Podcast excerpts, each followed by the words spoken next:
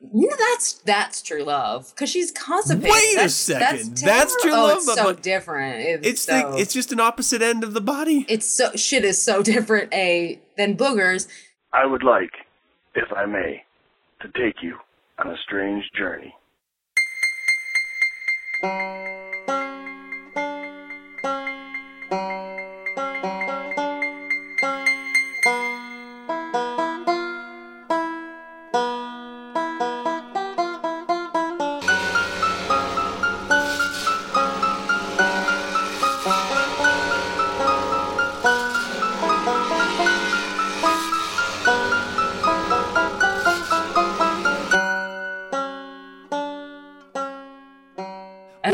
9sense, y'all. Oh, Nine Cents is a satanic perspective of our modern world. And I'm your host, Adam Campbell, being joined by the one and only Erin from Down at the Crossroads. How are you, my dear? I'm doing great. How about you? I'm doing really good now. I had no idea we would have such a discussion. Oh, well, I always stuff. expect the worst when I come. Well, audience, it is great for you to join us as well. It is April 13th, and we do have a fantastic show for you this week. Um, first and foremost, let me just say uh, I'm really, really excited to be talking to you, Erin.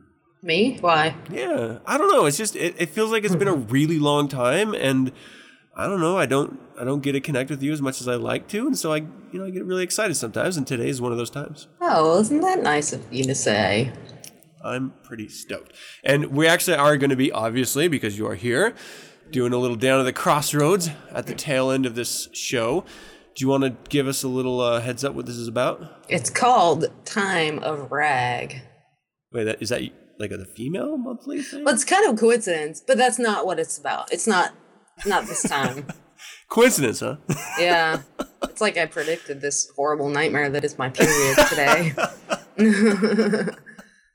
All right. No, wow. actually, it was a listener submission um, suggestion. Talk about Oh. the, uh, you know, the influence that blues and ragtime had on jazz. So I went ahead and found some ragtime songs that fall within the blues category as well. So it's pretty cool. I'm That- excited.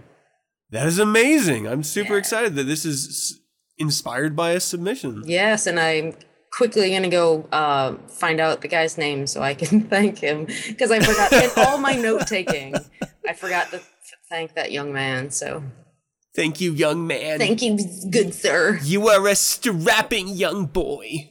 Okay, I don't know how this turned into strapping young boy from thoughtful man, but good. Okay. well, Your show, show. thoughtful man. Good stuff. My show, I say young boy. He's strapping. Okay, dokie, and he's young too. Strap that young boy. Strap them on. All right, let's talk about uh, let's talk about feedback for a second because I I think that's really really excited. Uh, I every once in a while I get some feedback about the show and I absolutely appreciate it and I pass it on to everyone that's mentioned in it. So when you say Erin did an amazing job with Down to the Crossroads, I pass it on. Let's uh let's take that to the next level. Let's talk about reviews and testimonials. So you can actually leave reviews in a number of places for 9sense. And the benefit of this is that it convinces other saps, I mean um you know, Suckers, marks, wonderful groups. individuals Oh. uh, to listen to this show and you know learn a little bit about goofiness and a little bit about satanism along the way so you can go to 9sensepodcast.com and there's a little submission button there for submitting your own testimonial and you can check out what other people have said about it and i've gotten a ton so far i just like to thank everyone for doing that but also on excuse me, iTunes, if you access this, you know, subscribe through iTunes, you can actually leave a rating and a comment there. And it is incredibly important because there's a lot of really, really shitty satanic, air quotes, satanic podcasts out there on iTunes that spread misinformation, are produced really bad, which I really kind of just mean a little bit worse than mine. And I think should be, you know, sort of shunned. And the only way you can do that is through feedback. So you guys give me all the praise that I know I want. I mean, that you want to give me. And uh, good and bad. I like hearing the bad. Not as much as the good, to be honest. I mean, if we're going to. I mean, don't put start off don't put the bad stuff on iTunes. That's counterproductive. That doesn't help anybody. if you have negative send me the bad stuff so I can block your ass, and then send all the good stuff. Yeah. No, I, I actually, as those long-time listeners know, I take your feedback uh, personally and I try to adjust the show for it. So you can look at our current iteration of 9sense, the the product you're listening to, as a result of everyone, um, you know, communicating with me throughout the years, and I I think it's better. Yeah. So blame them if you hate the show. so it's your fault. I'm talking you guys out of this. This is not what I mean. um, but also, I guess there's like a Facebook rating thing too. I don't really care Oh. about that. I'd much prefer you guys do it on. What's up? oh, I'm just mad at Facebook. no, no big deal. Oh yeah, I, fuck Facebook. I, I mean, honestly, I really don't like it. But uh, I, I much prefer you guys doing either a direct submission through the website or through iTunes, where it's actually going to benefit us and Satanism as a whole, so we can drown out those other really poorly produced and, and lies of messaging podcasts. Um, and I would like to say happy birthday to my wife. Happy birthday. Shauna! Yay! My wife's birthday. She's My now 87. I like 'em old. Gross. It's gonna be no. She's younger than me, so she's younger than eighty-seven. But uh, happy barely. birthday, baby! I love you very much. We had this really wonderful moment of me sitting down with the kids and going, "Hey, what do you guys want to get your mommy for her birthday?" And my son's like, um, "Let's get her a wolf shirt." And I said, "Hell no, that would never happen. You cannot get your mom a wolf shirt." Like, there's too many really bad wolf shirts, then my wife will not wear one. Your son So has a very nuanced sense of irony. I like that. He's very Well, he- so young. he was like, "What's mom's favorite animal?" I said, "Oh, it's a wolf. Let's get her a wolf shirt." so I don't know if there's much thought put into it. I think he was being ironic. Uh, good stuff though. Whatever, you know, it was funny. Um, my daughter immediately, let's get her some dresses. So I was like, okay, okay. So here's here's the thing with dresses. I love them. I love women wearing them. My wife hates them. My wife. So when I can get her in a dress, it is a process. So like I have to convince her that even though she really does look beautiful in them, that she looks amazing because she just does not feel she, she's just not the type of woman she is. She wasn't raised wearing dresses, and so it's just not really her cup of tea. Um, a little bit more of a tomboy growing up.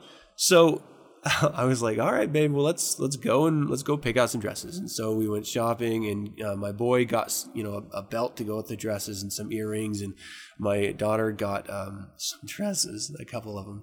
And we brought them back, and we were uh, when it came time to like you know blow out candles and and open presents. My wife opened them, and she just sort of looked at them, and I know that look very well. I see it uh, every every holiday where we celebrate, uh, you know, Christmas and stuff in her opening presents. Can I guess And what that look what that look is? yeah, It's profound disappointment. it is a deep seated shame and resentment for her family with, for with not a slight understanding amount of confusion. but yes, like what the fuck? Do they not know me at right. all? Who do these people think So- I am? Yeah. Or who are they trying to make me? Right. Uh, really, really funny. And so I shame her into wearing them and at least doing a little fashion show for, uh, you know, my daughter who picked it out. And I, you know, she looked good in them. I mean, I didn't see what the problem was, but she hated them. Oh yeah. oh, it was horrible. So, you know what? No matter what, you, try to do someone a, solid and they just do not appreciate it. Damned if you do, damned if you Oh, don't. Am yeah, I right? Seriously, I should have gotten the fucking wolf t-shirt. I bet that would have gone over a lot She better. probably would have laughed harder at that wolf shirt. That's something. Look, I've seen Shauna in a dress and she's super hot. So I know. time- I think so. yeah, man. I Um, get it.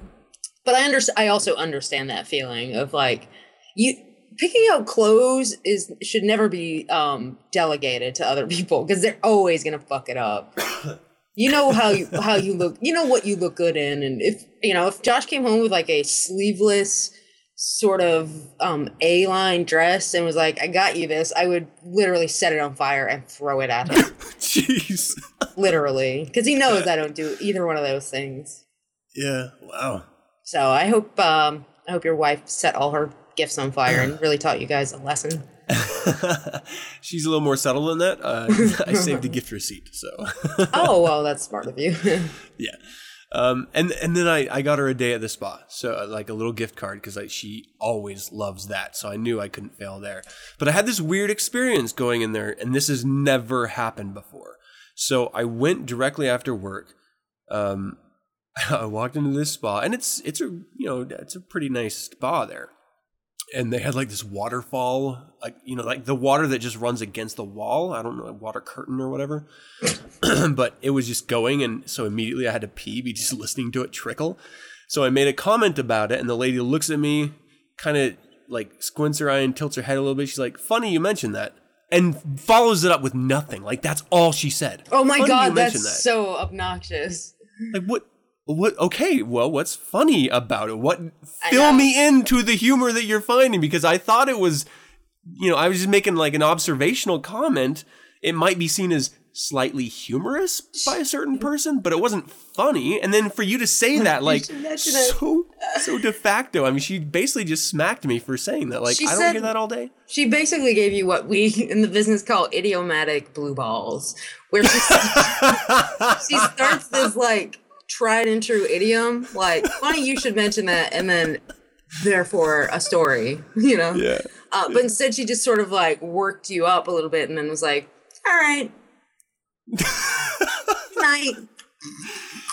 But th- dude, this this girl just kept going. That was not it. Okay, so Oh, I'm more. I'm asking about different prices for facials and stuff like that, um, massages and stuff, and you know, I'm like, but I, I started it all with I need to get a gift card, and then I started asking questions, and so she knows that I'm getting it for someone else, and so she says.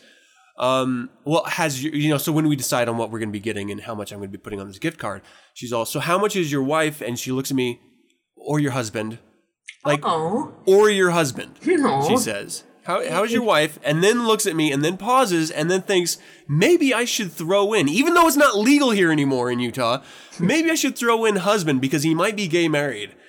I don't, and here's the thing I don't take offense because she thought I was gay. I take offense because she started with one assumption and then she just 90 degreed it to the other assumption. Like, just pick one and run with it. I don't, if I was gay and she said, how about, how, you know, is this for your wife? I wouldn't have fucking cared. You don't know that. You gotta second guess yourself? That just makes me second guess myself. So now I'm thinking, how gay do I look? Like on like a scale from from one to On fire. Richard fucking I don't know. I was gonna say the Zimmer? fucking dude that says I'm a pony, but I lost his fucking name. I don't know. Ah! Um.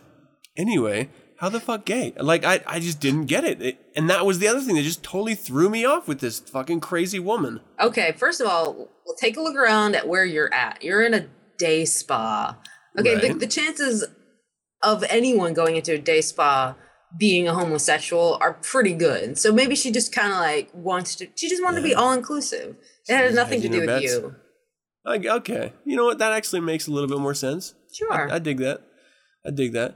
There was one last little like minor offense that she committed toward my person, which I found very strange.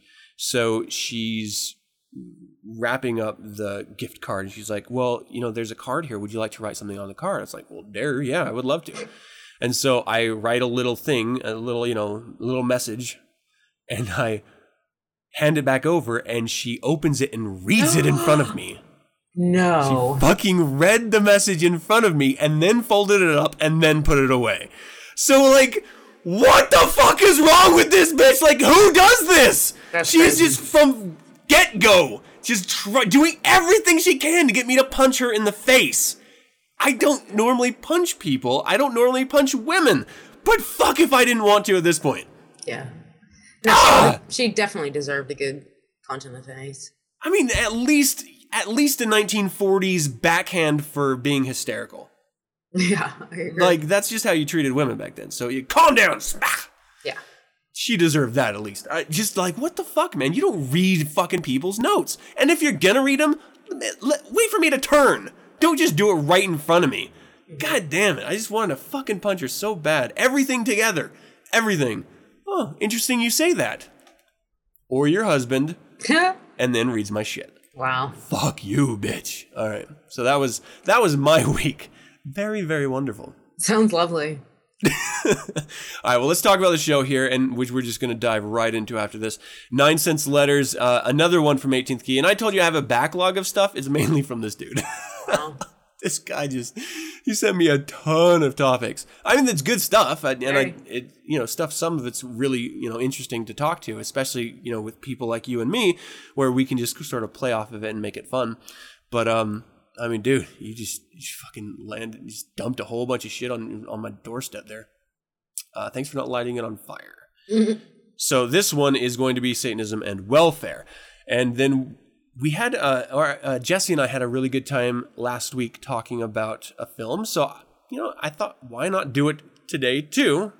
Because why not? I've been doing inter- or uh, news articles for years. I might as well break it for a little bit. And so Erin and I are going to talk about the abominable Doctor Phibes. Yeah. All right, and I, you know, I got to just tell you, I haven't seen this show until this weekend. I also need to address the fact that you call movies shows. So we'll talk Yep. about all this later. You don't, you don't like that? I think it's fucking weird, and no, I don't like it. Really? It's weird. All right, we're going to talk it's about that. wicked weird. Yeah, let's talk about that. First order biz. weird.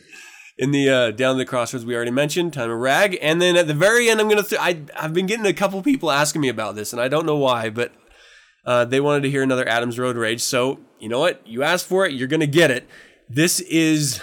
I'm not really gonna talk about it now. I I lose my shit during it, so I hope you can hang. And if you can't, it's at the end, so just don't listen to the show after down to the crossroads segment. All right, that's gonna do it. So let's go ahead and dive into 9sense letters.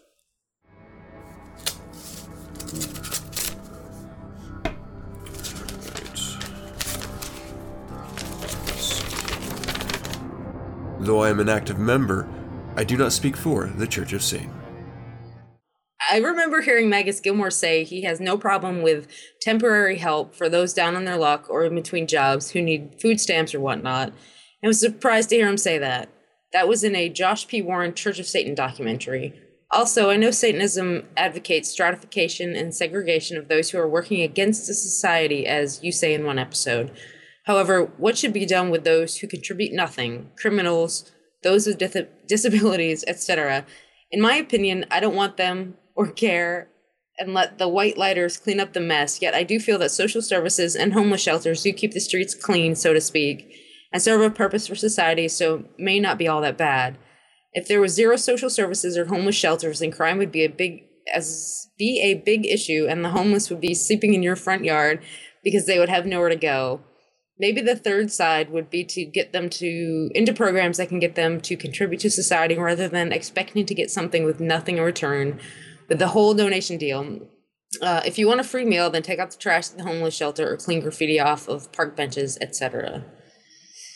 So, right, so he, he goes Mm-hmm. on to talk a little bit about um and you know providing a link about you know why people are homeless and it's not just because they're lazy and stuff like that. Um, all right, so uh, it's not real. It's this this sounds more like homeless than welfare uh, to me. But what do you think? We'll, we'll wrap it in the the bow of social services. Um, what do you think about that? Oh, I think they um well, they could probably use some overhaul. And these are gonna this is just like the most blanket statement I could say. But I think we do need them. I just don't know if they're you know, they're all different programs that probably don't work perfectly. But I do think that that the sort of security safety net needs to be there to some degree. I agree. I don't. I don't. I really don't see a problem with people, and I think the majority of people who are against programs like like um, uh, welfare uh, or homeless programs in a city, I think the biggest reason is that they think that people want to abuse them, and of course there is a percentage of people who abuse them, um, but I would say the majority of people need them, not that they want them. Um, but even if it's not the majority, I know that you know it, it. Like you mentioned, safety net. It's a huge help to people who have to go through a transitionary period. Um, so, for an example, myself, when I got out of the military and I was in college, um, and my wife was pregnant with my first child, we had programs like WIC and um, uh, some food stamps that we had to go on because I could not afford to feed my family. And so I knew that once I was through college, it wouldn't be an issue. And as soon as, because I moved from Germany to Arizona, it was hard to arrange a job in that interim where you're still trying to process out of the United States Army. And so it's not like I could have set up immediately a job for me to just walk right into day one. Um, it if it wasn't for Arizona picking up that slack, I would have been really screwed. And I've never been someone that was able to rely on family or that wanted to rely on family in that aspect. And because I'm not from Arizona, I had no support. So if it wasn't for those social organizations being there and helping us, we would have been fucked. And I'm very, very thankful that they were. Uh, that being said, as soon as I got a damn job, we got off of everything and we were able to take control of our own lives. Yeah, when I was uh, right around 25, I guess, I was um, let go from my job. I was working at a used bookstore, and it was just, I was the only employee. I was managing the place, and then there was the owner, and he at one point decided that he couldn't afford to keep me, uh, and he was just going to run the place by himself. So he let me go, and it, so I went on unemployment, and it worked out really well because then I used that money that I was getting from unemployment uh, to move to Baltimore and start my life again. So I, you know, I was essentially laid off and went on unemployment and moved to Baltimore kind of with that sort of leeway, that money. I had free time and I had money still coming in. Um, and then I found, you know, got a job when I got to Baltimore, and that I couldn't have. I don't think I could have done it without that. You know, I don't think I could have lived. Never mind, moved to a totally different state and city without being on welfare. I'm not welfare, sorry, unemployment at the time. And I felt okay, pretty okay with the unemployment because that's something that I pay for. You know, I pay every Yeah. month into unemployment for that very reason. And I was definitely not, um, you know, fired or let go for any reason, you know, any fault of my own. So I felt totally okay with that and getting you know and then picking up the unemployment when i moved to baltimore until i found a job that i could live by working th- this is kind of weird because there's always like this. Well, okay, before I say that, it seems to me from the outside or from uh, those first discovering Satanism that there's this idea that a Satanist can do everything and handle everything and they never ever have to rely on anyone and, and you know they, they just never factor in life mm-hmm. and sure, everyone has goals and everyone wants to be successful in their own definition of that. And we all do everything we can to be a more productive member of the society that we live in and, and certainly represent ourselves to the best of our ability and continue to grow. But sometimes you land on your ass and sometimes you can't pick yourself back up and you need a hand. And there's nothing wrong with that. And, and to, to self destruct because you refuse to reach your hand out and, and have someone help you up is not practical and it's downright stupid. yeah It's allowing pride to hinder your improvement as a human being or your growth. And that is not satanic at all. Mm-hmm. So I'm not saying just be a freeloader, but if if you need a program that exists strictly for that need, take advantage of it and then move on. The bottom line is, is if you're paying taxes, then you are contributing to these social programs. right Therefore, if you are in need, they are there to help you. That is what it means to be a part of a society. It doesn't mean that you're freeloading from the government. It doesn't mean that you're less of a Satanist because you have to rely on it from time to time or once in your freaking life. What that that bar that I think is that if you are on welfare and you are not looking for a job, if you are taking unemployment and you're not actively looking for a job, you're just like, well, I can suck on this tit for a good three months. I'll do that and then I'll look for a job.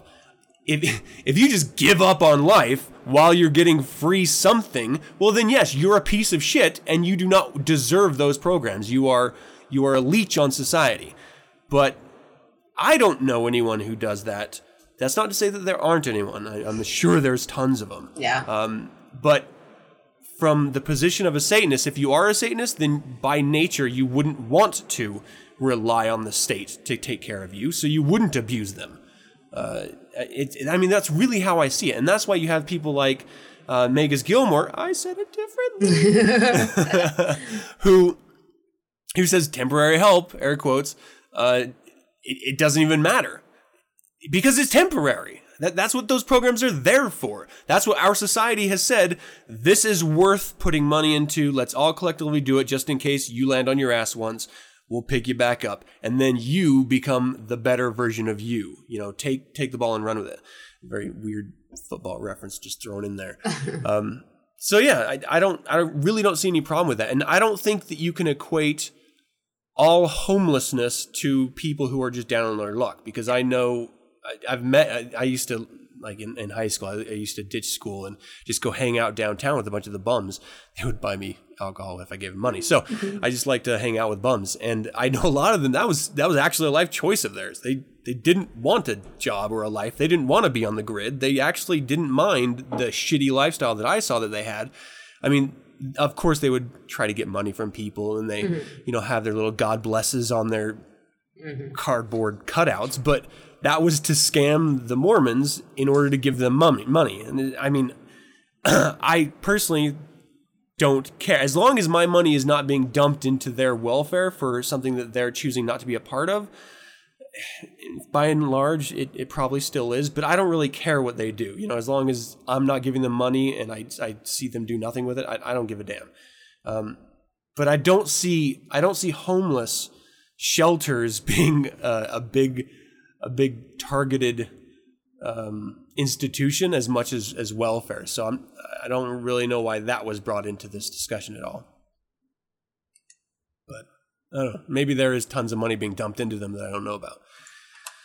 And then obviously, if there's people willing to throw their money at, um, you know, Christian organizations, I, I give a damn, man. Let them waste their money. I don't care. Yeah. And if it creates more of a problem, I, I don't see how it creates more of a problem, but I don't. I again, I don't care. It doesn't affect me. It has nothing to do with my life or anything. So fuck it. Is there anything else you wanted to touch on this? I, it's it's weird because I'm not sure where to go with this conversation, other than just to say, you know, that temporary help is a good thing. I think. Yeah, I think uh, you know Jesse said something last week. I think it was last week that um, you know, I'll paraphrase, of course, but something like we're not always the best Satanists we can be. it's just, you know, we're always trying to sort of be good being a Satanist. So you may sometimes try something and you, and which is a basic tenet of Satanism and maybe you fail at it every once in a while, but that doesn't mean you're not a good Satanist or you're not a Satanist. You just do the best you can.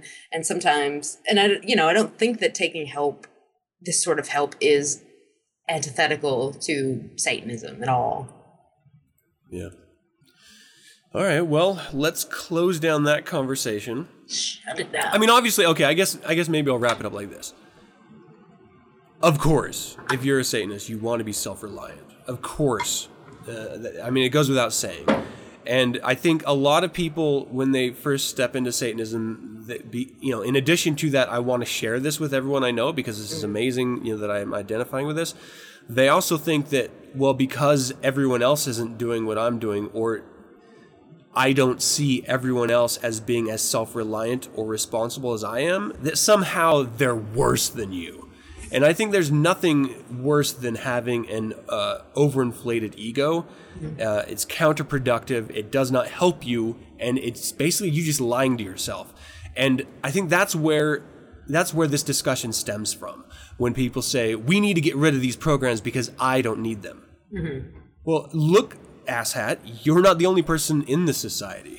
By definition of society, there's more than one of us. So that means that it may not ever be used by you, and that's fine. But that doesn't mean that other people don't need it from time to time.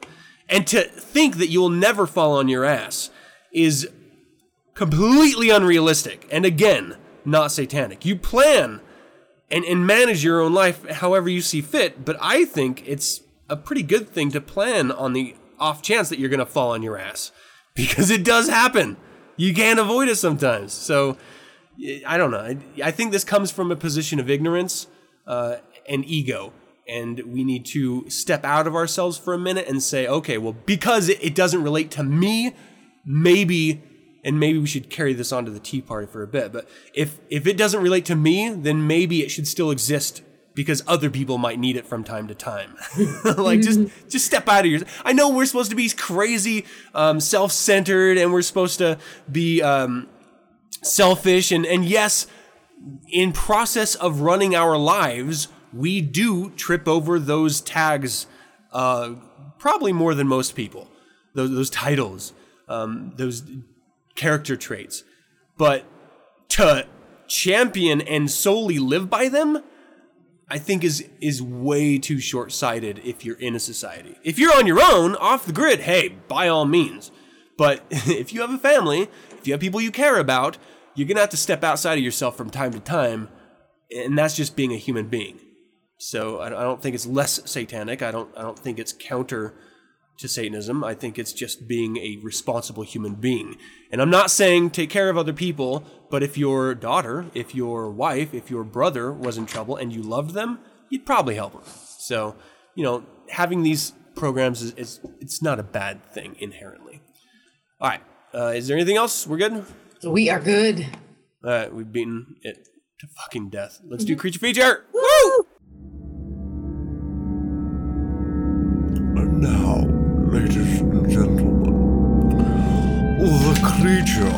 Creature feature. Adapter Fabs. Fabs. Vibes. Fabs. Vibes. Okay, let me start by asking. Okay, well, hold on, hold on. Let me let me let me do this really quick. Um, this is a 1971 horror film by director Robert Fuest. Fuest. Foust? Foost. Fuest. Foost. I'll say Foost. I think it's Best. Foost. Foost. Well, okay. But you say whatever you want. Robert Foost. Um, it you know, a screenplay written by two people who had nothing to do with making the movie, though I think they were credited still in the end. Um, and again, it's a 1971, and it's a cult favorite because there's a cult of people who liked it. Meaning, there's just you know, it, it's sort of an, a, a VHS success, not necessarily a, a big screen success. smash. Yes. All right, so what do you think about this abominable Doctor Phibes? I think do you want to give a, a quick rundown, real quick? Oh, okay. Quick rundown. Let's see. All right. So, so Dr. Anton Phibes, he's an inventor. Um, he's dead. he has no face. he has no face. He has no voice box because he lost them in a car accident. Um, he's his. He, so ask me where he got what he he's a doctor of What's he a doctor of? music. He's got his PhD in music, which is okay by me completely. Um. Not really a doctor. he's got a PhD, so he gets to be called doctor. So, just- right. so you know, okay. So he um he's mad and he starts killing people, and um he kills. Why is he mad?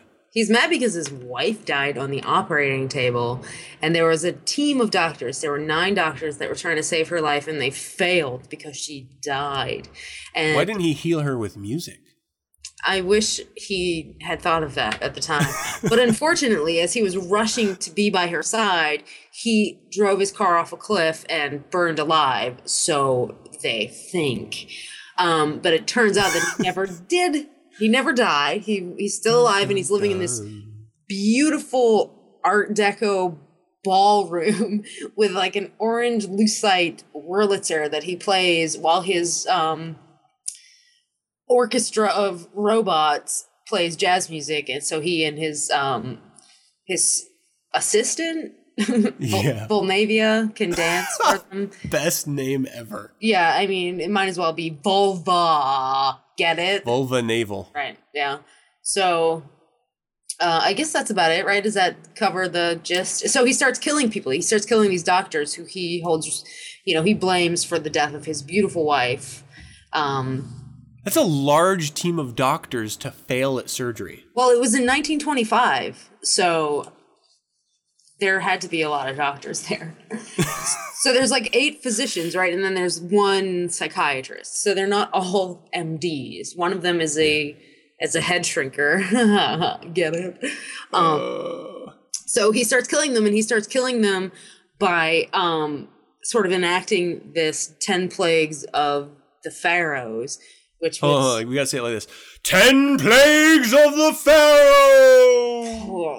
Sorry, yes. Thank you for doing that for me. So he starts killing them and and in these really fucking cool ways, really bizarre ways. Like one guy is um stung to death by bees, and then one of them is frozen to death in his car, and then um, one's head is crushed, one's eaten by locusts, one's eaten by bats. One of them has their blood completely drained from their body. So these That one was cool. that was cool, and that's the Like first the dude was alive when he was doing it. Oh yeah, it's brutal.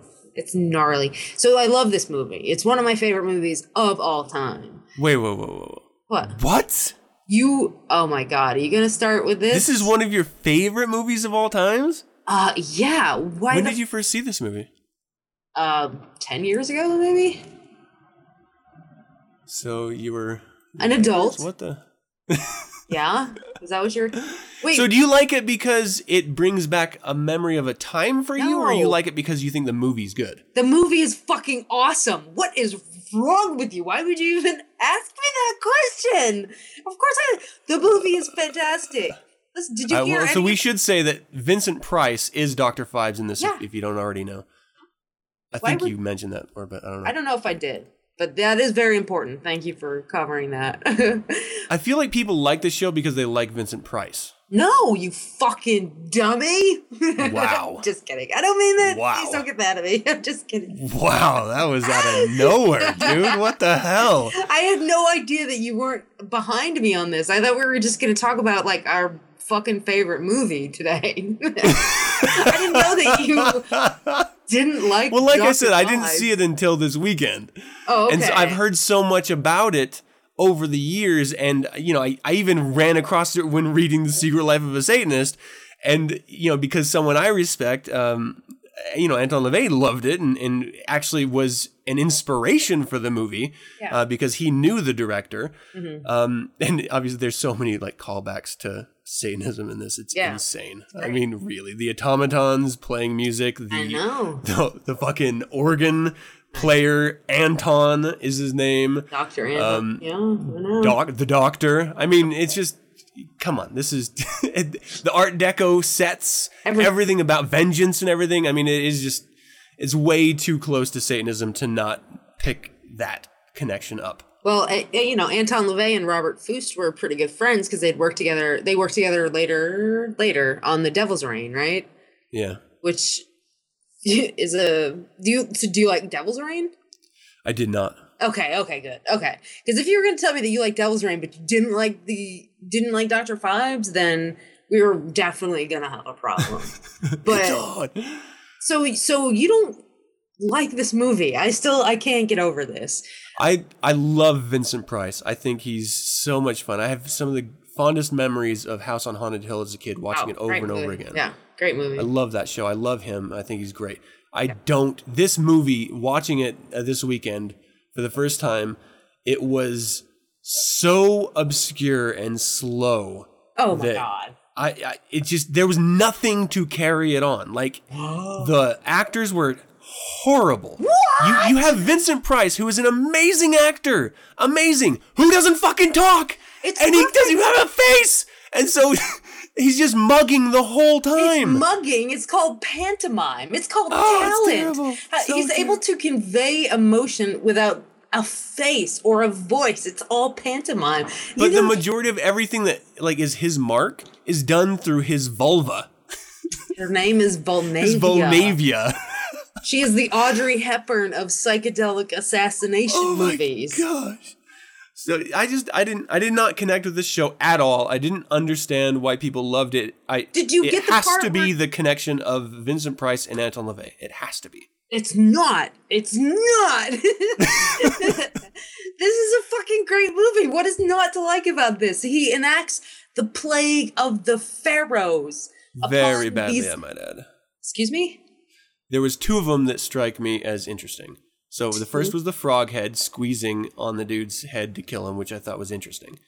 Um, I didn't think it was good. It wasn't particularly clever, but it was interesting. The blood one was awesome because the dude was alive, watching this like burlesque smut film, like stag film or something, and then it turns into like his Volvania, Vulnavia, who walks up, straps him down, and then in walks Doctor Phibes and just starts sucking his blood out, deathly quiet. Until the dude's dead, like that is so hardcore. So wait, But- you didn't like uh the plague of rats that took the plane down?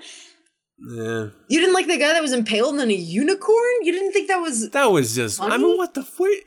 I didn't. I, you it's do just so understand that weird. this is not just a horror. This is a comedy movie, right? You understand that it's I, I supposed just to be didn't think it was outright. It wasn't like. I don't know. My my version of horror comedy is definitely more Evil Dead. okay, but you understand. Okay, you're really pissing me off here. just. So how about rather than um, arguing it, what are the parts that you loved No, the we're, most? we're arguing. this. Oh, well, I love all the deaths. I love this the set, the scenery, the the. he talks through like like a prototype of of vocoder, which is um the coolest thing I've ever seen in a movie. He talks through like this um art deco like golden gold Victrola and he has to drink through the same hole that he talks out of. yeah. I mean, this is clever shit, you know? Oh, it's He- awesome. he's oh my god, I don't the the the organ with the orange lucite pipes. So basically, he's this arch villain, right? He's killing these people, and it's but yet he does it, and we love him. He's we're all sort of on his side for this, and he lives in this like campy world of cloaks and organs.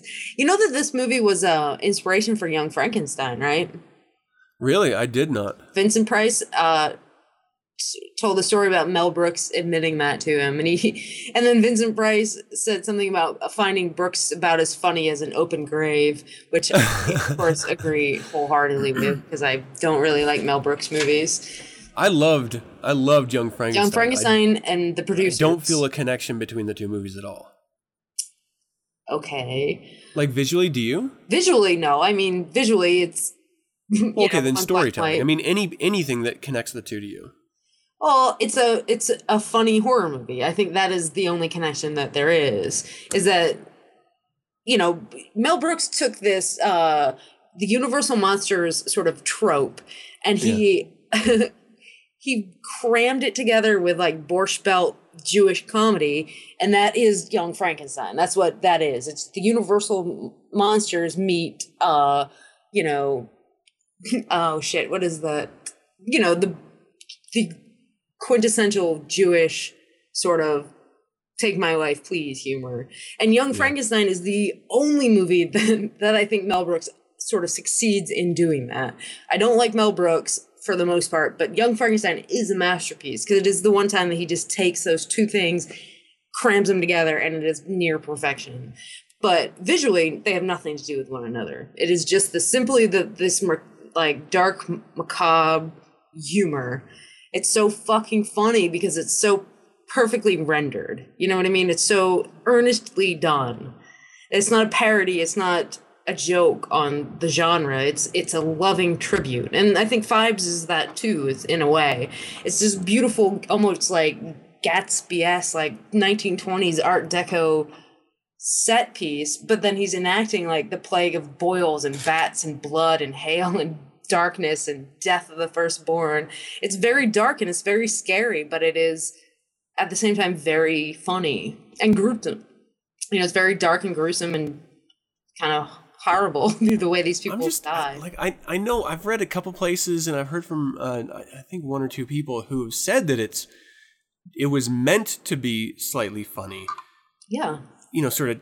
I, I don't see it. Like I feel like when someone says that a horror movie is supposed to be funny, is because it failed as a horror movie, No.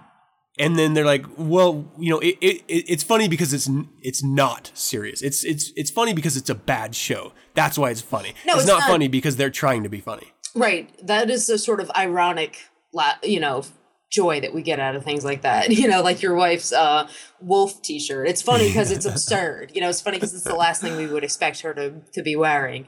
But that's not why this is funny. You know, this isn't funny because they try. You know. Because it's over the top, and no, I think it's very earnest. I think it's funny in the right places. It's funny because it intends to be funny. He wrote it to be funny. Um, I mean, Anton LaVey was uh, he was a good friend of this director. You know, he had a lot of respect for the guy because he is sort of like he's very earnest about the things he does, but it is never taken too seriously. And Vincent Price is the king of that. He's the king of sort of self mockery and the sort of like um caricaturizing himself. And this this is definitely uh, no exception. I think he loved i think you you can see it in his eyes that he just relished this role and he loved the fact that he didn't have to speak or didn't have to you know he acted completely with his eyes and i think he pulled it off but he did it in a sort of dark darkly humorous way.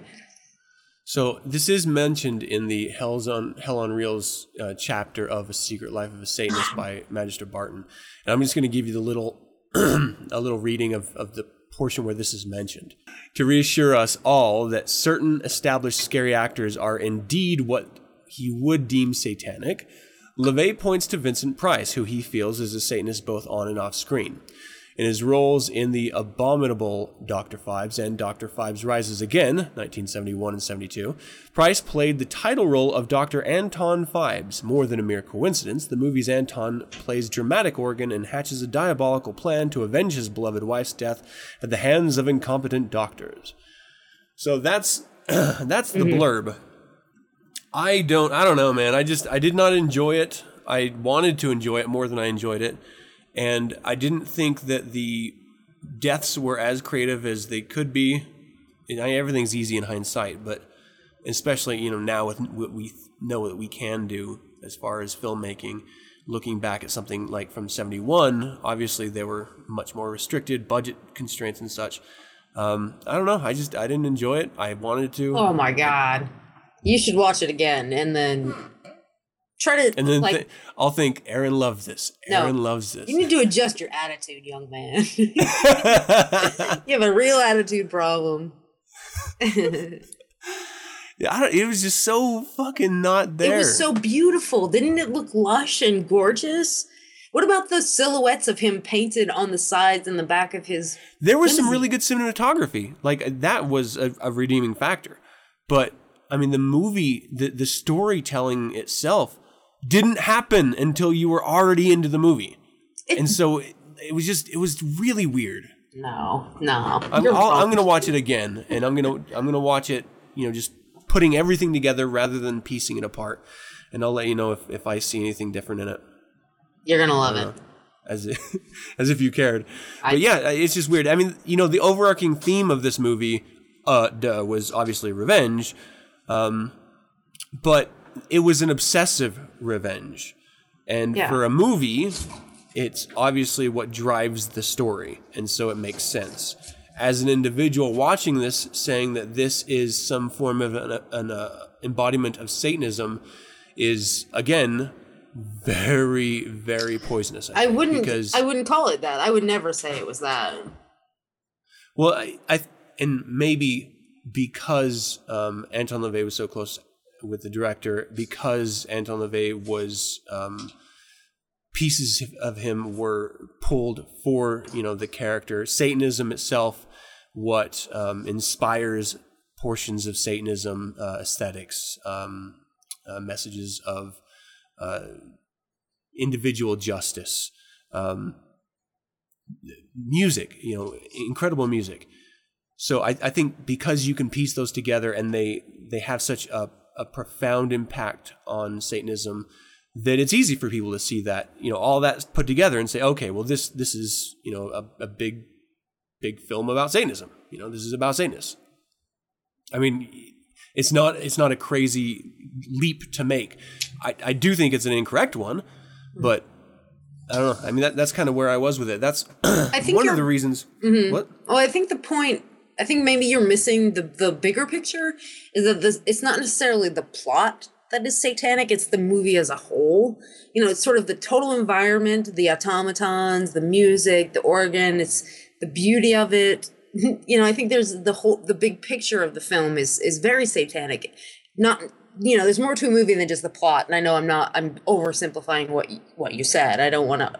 I um, totally understand what you're saying. I you know I don't want to put words in your mouth, but you know the the picture taken as a whole, I think, is very satanic. But the plot, not necessarily so. You know, but you have to take take a look at the whole thing, and I think it is satanic in a lot of ways. Yeah. I think the movie does. It, it's really great because it it forces you to to think about revenge. And so, if if you've ever loved someone, what would you do? You know, mm-hmm. where would you go if you were wronged like this? And so, I I definitely dig the idea. Um, you know, obviously the the entire center of the story is revenge. So I, I definitely dig that as a concept. I don't like the idea that it's all consuming.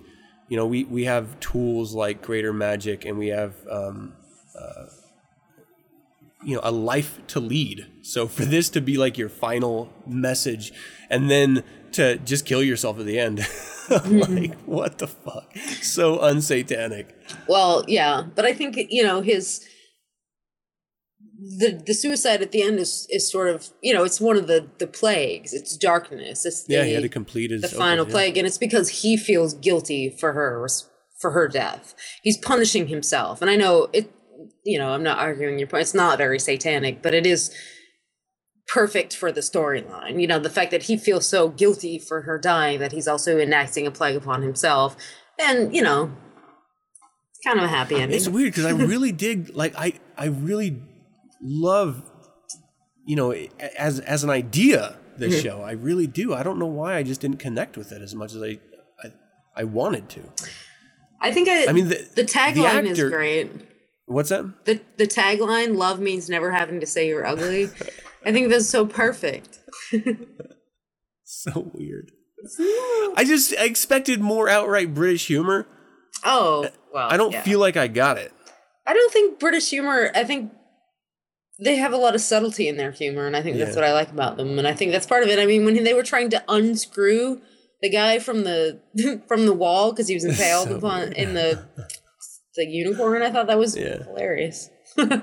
There's this really kind of goofy part where he, he's like uh, calling for um, one inspector was calling for another inspector, and he was like on top of a wardrobe, yeah, yeah. so like right behind him. It's so weird. It's funny, and and the guy Trout, Inspector Trout, they always call him by a different like fish name.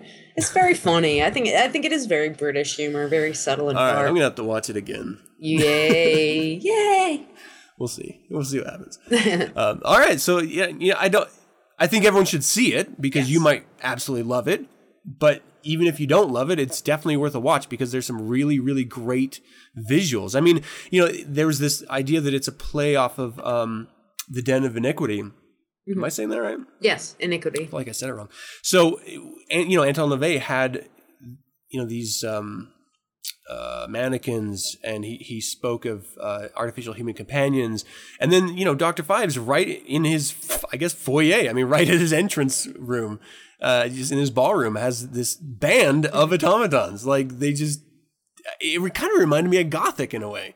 I don't know if you ever saw that, but No.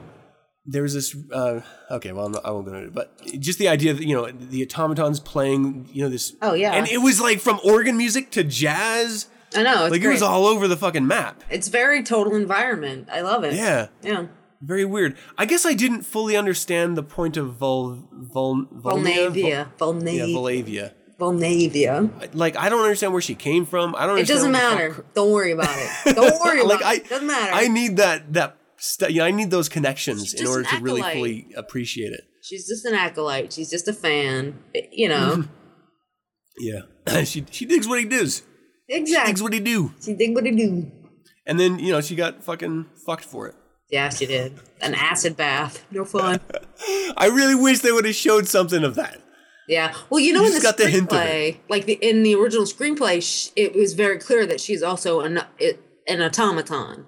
It's not very clear in the movie, but she's also not real. She's a robot. Yeah. It comes a little more clear in the sequel, Doctor Phibes Rises Again. I think it's called. Yeah, which I haven't seen. It's not so good. It's not so good.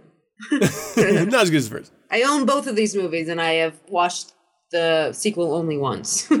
Oh wow. The original I've watched several times, but the sequel is really not so good. I mean, it's got its good points, but we won't get into that at all.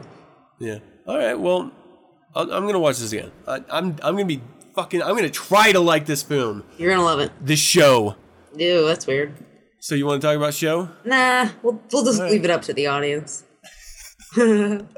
It's a show, people. It's a All fucking right. movie. Let's do some down the crossroads.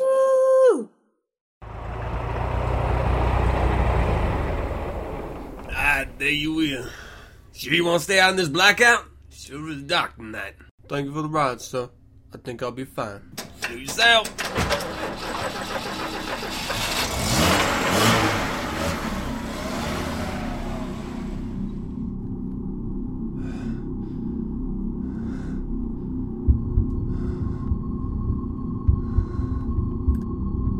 What are you doing out here? Oh, I- I- I'm, I'm headed down to the cross. Crossroads. Wait, miss. You can't be. You're the. You're the Devil. But you're. You're beautiful. Beautiful. Just sign here. Oh my god.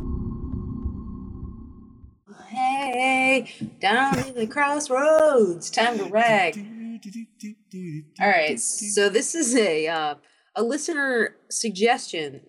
The lovely Chris Elder wrote to me about. Uh, he wanted to know a little bit more about the relationship of ragtime and blues to jazz. Uh, so I thought that'd be a good topic for the show, or actually, he told me it would be, and so I I agree with him completely. it is a good topic for a show. So I'm gonna. I think we should start the music. Thank you, and- Monsieur Elder. Excuse me. I'm just saying thank you to this listener. Yes, Chris Elder. Right. Yes. Yeah. All right. So let's start, and we'll talk about this music. This is awesome. Yeah. So we're listening to Southern Rag. Hmm. Um. Well, I'm not because my computer's not working right, but I assume Ah. that you guys all are. Yeah, I am. All right. Good. And so you'll let me know when it's over. I will. Oh, there we go.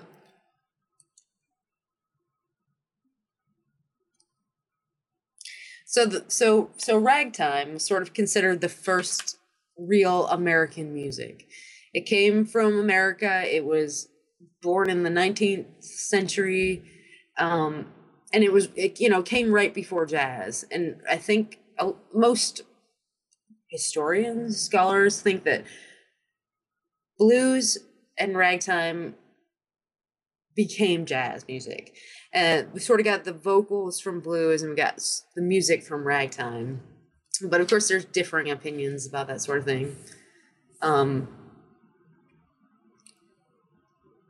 can you? I dig this man. I, Oh. I, I love it when he's just sort of giving his lines. He's not singing them. Yeah, yeah. He's delivering them. Uh huh.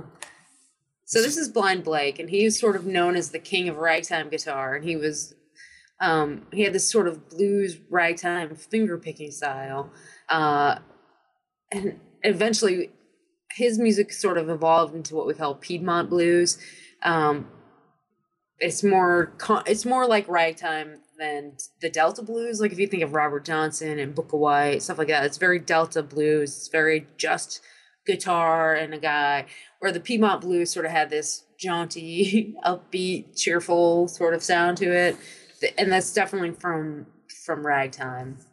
And ragtime, um, you know, it it was the sort of a New Orleans Creole invention where these free um, black men were living in New Orleans and they were of like French and Spanish descent and they spoke French and Spanish and so they had this very strange influence um you know blues ragtime brass band hymns spirituals and even like minstrel music and the work songs of like the you know prison work songs sort of all came together to create jazz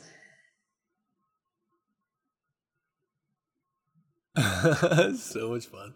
You better get out there. it's very it's a lot of fun it that's exactly what it is So are you are you a ragtime fan? i am not a big ragtime fan um, So is this torture for you? it's not torture i picked songs that i could to- that i could tolerate listening to um So what don't you like about it? i like these Not this song, but right just ragtime. these songs are great but sometimes ragtime just gets a little um repetitive and overwrought and sort of it's sort of like bluegrass now like i can take it in about five minute incre- increments and then it just becomes too much like i said these three songs are, are really good examples of the kind of ragtime that i can listen to where it's it's very bluesy ragtime when it gets a little you know piano can can just tire me out sometimes, especially when it's moving at such a fast pace. I think that's the problem with bluegrass too, is that it's just such a fast pace that it wears me out. I don't know about you. Yeah, I, I, I have to agree with you. I mean, it, I really genuinely do like hearing it, but and I guess maybe it's like all music. I well, no, that's not true. I could listen to I can listen to classical, bu- blues, and rock pretty much endlessly. Um, so I like you know just jazz, like hard jazz. I I can only do in increments. Ragtime, I can only do in increments. Uh huh. So I I definitely understand that. I dig that. Yeah, I think it's just it's too much. It sort of overwhelms me. I need my music kind of simple and slow. It's like well, here's the other thing too. Like I I kind of like. This is gonna sound weird. I kind of like to feel down. oh yeah, I. I love sad songs. They're my favorite kind. Yeah, I don't mean it like I want to be depressed all the time. I just No. sometimes I just like I like the sensation, and, and I can't you know obviously when you're in control of it. I I don't when you listen to too much of uh, ragtime, you it's like it's it's it's like it's a drug trying to make you up. Yeah, it's just like like a, a poor Prozac, and you just can't be up all the time. You know, without Viagra. yeah. I yeah I find that kind of music sort of depressing. Like I almost find this this really cheerful, upbeat music kind of depressing. In that, like, well, why don't I connect with this? You know, why don't I Yeah. feel that sort of joy in life? It's because I don't, and the sad songs always cheer me up. I think it's we sort might of- be uh, wired weird. I don't know. I, I guess so. I I used to have a friend who couldn't couldn't listen to sad music. Like it would bum him out for real. All his music had to be like. That's why I listened to mostly like third wave ska and you know Ugh. like that just sort of really like upbeat talking about drinking and dancing and stuff. Like didn't couldn't handle any sort of sadness. But I I need it. You know I am almost um enlivened by that sort of um dreary music. Actually reminded me. I, I feel the same way about ragtime that I do about rockabilly. Oh, Like. I enjoy rockabilly, but I only in doses. Like too much of it, yeah. dude, it it hurts. I agree. I like rockabilly a lot. Um, but it is tiring. I, Yeah. And I've never really thought about why, but I think it is the pace of it. I think that's what ragtime, blues, rockabilly, they all have in common. It's just, just fucking exhausting. This the pace of it is too much. I need to, you know, for me to enjoy music, I need to sort of hear more of it. I need to hear everything of it. And these music, these genres move too fast, and I think it, I get, I get flustered and I get frustrated, like an, like an autistic kid. It's like sensory overload, you know. Well, on that note, let's listen to the next one. Yes, this next one is called The Crave, and it is, oh my god, this is fucking amazing. I always like those little intros. Yeah, and this is They're like, Jelly. I'm about to start. yeah, hey, let me just just let you know, like a honk to you know let people know you're coming. Hey. Uh, so this is Jelly Roll Morton. He's probably one of the more famous uh, ragtime performers. He was, you know, prolific. and He was a real character. But uh, you know, as a as a teenager, he worked at the whorehouses. Um, see, the thing about the thing about this song, it really sounds a lot like a player piano. Like when you hear Yeah. when you think of player piano, that's ragtime music. You know, it's it's usually Jelly Roll Morton or it's Scott Joplin doing like the um what was that Maple Leaf Rag or the ah shit the performer. I'm gonna fuck that up. now that you said that, I'm Yeah. totally. That's all I can think of. Yeah, you know, it's too much. I don't know. I don't want to talk shit about ragtime the whole time. I'm talking about it because it was really important. And I do I do like these three songs I really, really enjoy, and I think it's because they're not like super duper ragtimey, you know? Um but but Jelly Roll Morton, he was as I was talking about the Creole in, in New Orleans, that's who Jelly Roll Morton was. He he was a French Creole. Uh his I think his his name was Ferdinand LaMothe, which is very Creole French. Um, but he, he he was probably he like he likes to think of himself as sort of the um, godfather of ragtime or jazz rather. Uh, he feels like he invented jazz music. He and you know he's not probably entirely wrong. Um, but he talks about the the influence of the French the waltzes, the polka, Spanish rhythms. You know, all of these things had had an influence on him as a performer, and he was also a pretty, um, pretty good improviser, which is another thing about jazz. Um, there was this guy, uh, what was his name? Buddy Bolden, and he was a jazz. Uh, I think he played the trumpet but he was one of the first that started arranging blues and ragtime music for brass instruments that be sort of he was sort of the bridge between those two musics and and jazz. Because uh, no one had played brass in the same sort of way that they were playing it with him.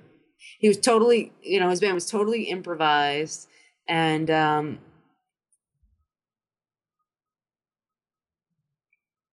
i i can't i i've been taken out of this yeah. I, I really don't even like this. Really? Why? I don't know. Once once you brought the context yeah. of the player piano, I, that's all oh. I can hear, and it's so generic. But like, it's, it's, so not, impressive. It really is. If you think fuck, about man. somebody playing that, it's really quite impressive. It takes like Afro Afro Caribbean impro- improvising, and sort of mixes it with a European phrasing, if that makes any sense it's really impressive music. It's just, and there's absolutely nothing bad about it. It's just maybe the fact now that it's become sort of cliche because you can see, yeah. um, you know, with the player piano thing, it's sort of like it's if you ever like saloon background exactly every western. Yeah, and that's too bad. It's there's a lot of music that's ruined because of the way it's used. You know, yeah. even um, even like oh, what's his goddamn name? The composer John Zorn. Is that his name? No, the guy who does all the, the Star Wars movies. Like he's an incredible oh, composer, but his mu- his music sounds like movie music. You know, um, so when you hear it, it's not. It's entirely the genre that it is, and it's not good music anymore. It's hard to hear it. Yeah, it's hard to hear out of context of that. John Williams. God damn it. Just to yeah, just to hear you know, like the star, just because you mentioned the Star Wars soundtrack, mm-hmm. I can't just listen to that and be like, "Ooh, this is good." Classical music. Right. I just see Star Wars. You know, it's it's so on the nose. Yeah. Huh. Well, let's listen to this last one and see what this is like. Let's do it. Ooh. Yeah. So Ooh. this is Lonnie Johnson, and he I've played Lonnie Johnson before. Yeah. And um, he was sort of known as the uh, he plays the guitar like a ragtime piano. and he was definitely one of the um, the clear bridges between blues and jazz. He started out as a blues player, but he was he was just so immensely talented that blues he couldn't be contained in that. Yeah. And his guitar playing took on a more um, jazzy feel to it. He started using um, different time signatures, stuff like that. You know, a lot of people argue that jazz is just waltz music in a different time signature, you know. But really, it's more than the the sum of its parts. It definitely is like Afro Caribbean, like I said, but it's um, it takes these and the sort of like field hollers, call and response, and mixes it with the European like jazz rhythms. It's very strange. It's very interesting the way that um these all these music combine to make something much bigger and more important. Yeah. See, I and I could listen to this. Mm-hmm. Yeah, Lonnie Johnson is one of my favorite musicians. Because this bleeds through very much to blues. Yeah. Mm-hmm. This is great. Yeah, I love Lonnie Johnson. I think, um, and he's an incredible lyricist as well. He wrote some really great lyrics as well but he's just almost got you know you can almost hear like Django Reinhardt in his playing. It's a very very jazzy, upbeat style of guitar playing.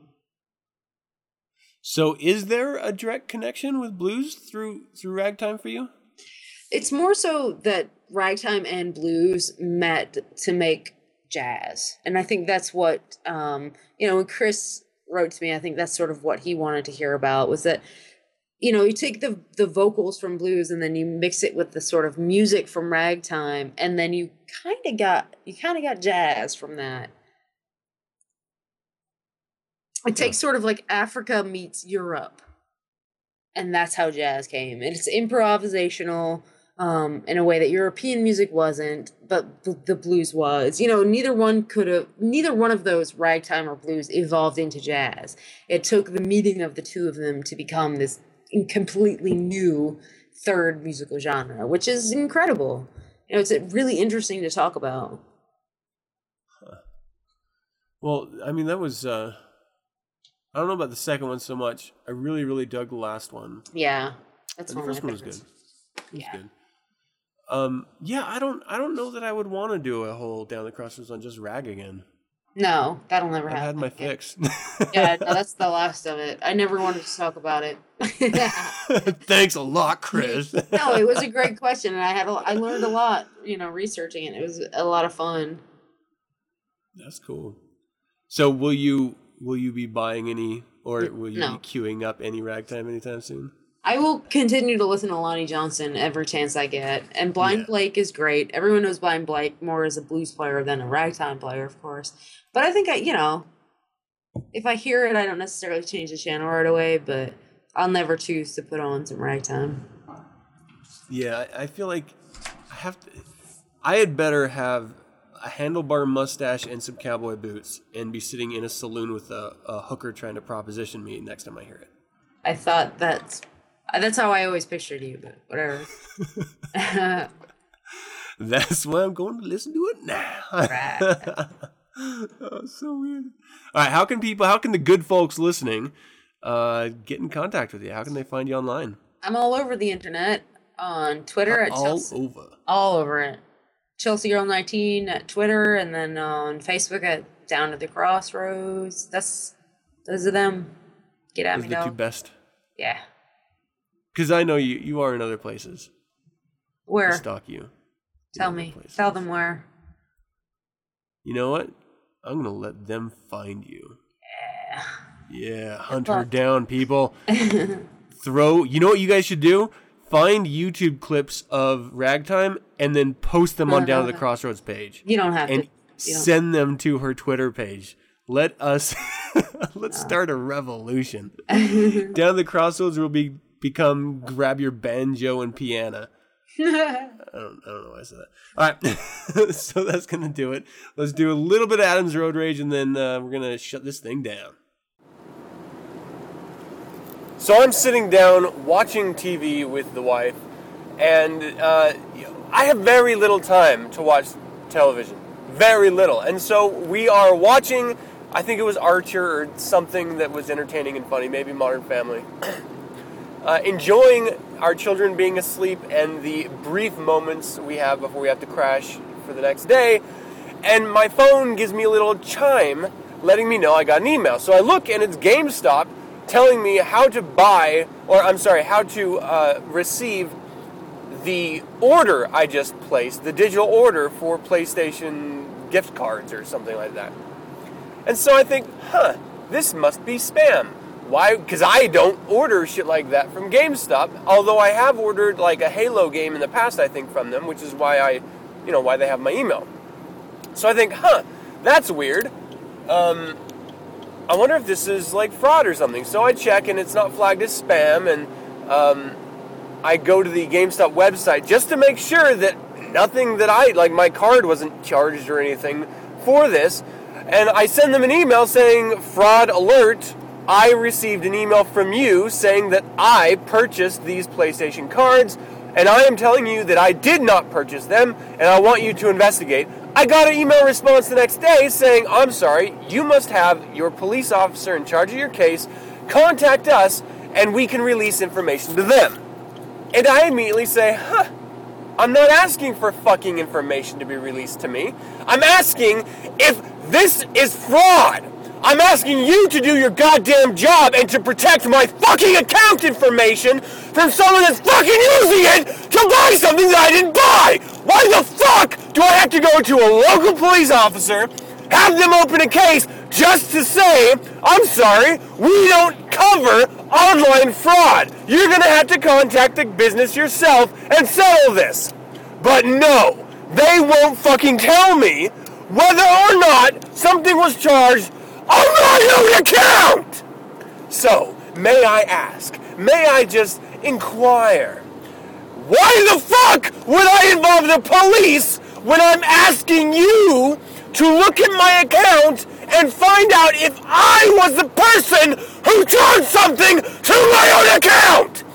Is that so fucking hard? Can you not look at the name on my account, the credit card that I used on my account, and tell me, tell me if the credit card used recently matches that card. If the name on that credit card used recently matches the name on my account. Can you do that? I'm sorry, sir. You're going to have to. This is the response I got. You're going to have to contact your local police officer and have them contact us, and we can start the claim. What the fuck? I don't know if there's a claim to be made because I don't know if it was just a mistake made or if it was fraud made. And I'm asking you, GameStop fucks, to do your goddamned jobs. Why do I have to convince you? Isn't my suspicion enough to warrant you looking into the account? Isn't my suspicion as a consumer enough?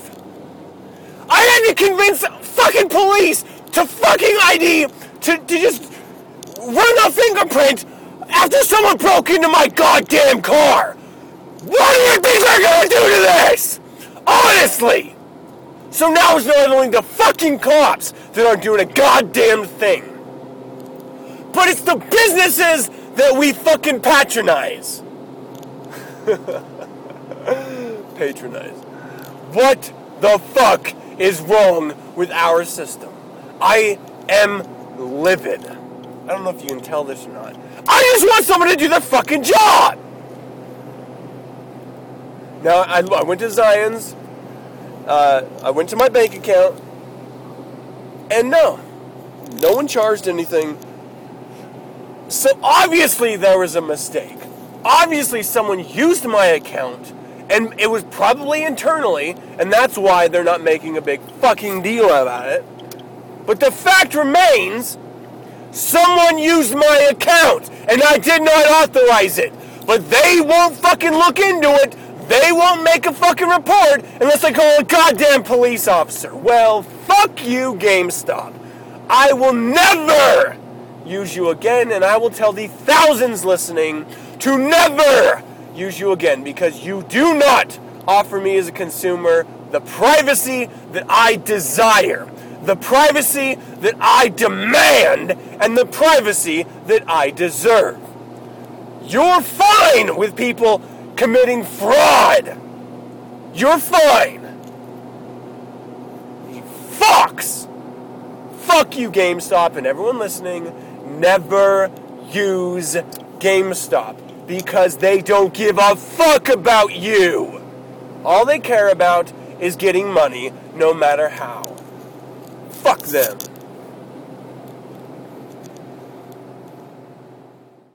So that's going to do it for another show, people. I hope you enjoyed it. And we would love to hear from you. Just like Chris sent in a little message to Erin, you can send your little message to her as well. You can either do that through the Down the Crossroads Facebook page or Twitter, as we mentioned at the end of the Down the Crossroads segment. Or you can just send me your correspondence to info at 9sensepodcast.com so that I can read it before sending it on, like that bitch at the spa did to me. Fucker. All right, yeah, I'm, I'm still harboring resentment. Uh, let me know of any suggestions, critiques, corrections, or general comments you might have. Uh, if you liked Ragtime, if you didn't, if you like the abominable Dr. Phibes and his lovely assistant, Volvavel, Vol- I can't even say, say it anymore. Volnavel, Vol, Vulnavia. Vulnavia. Is that? Yeah. Yeah, Yeah. whatever. Anyway, she, she's an automaton, but she's not really. You can, uh, and that's the other thing is like all the other automatons in there look like automatons. They changed it for the movie. It's weird. I don't know. All right. Well, you guys can download the show Mondays via my RSS feed found at 9sensepodcast.com.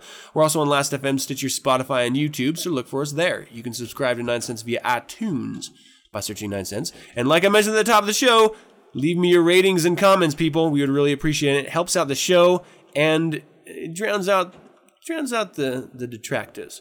If you'd like to learn more about the Church of Satan, visit churchofsatan.com and spread the word. I really appreciate all of the shares of show notes that I put out every week, all of the comments on Twitter and everything. Let's keep that going. Help spread the word. Let's build this podcast together. Once again, thank you for joining me. And as always, I'm your host, Adam Campbell, being joined by Erin. Erin, the lovely Erin. And until next week, hail Satan! Hail Satan. Hail Satan!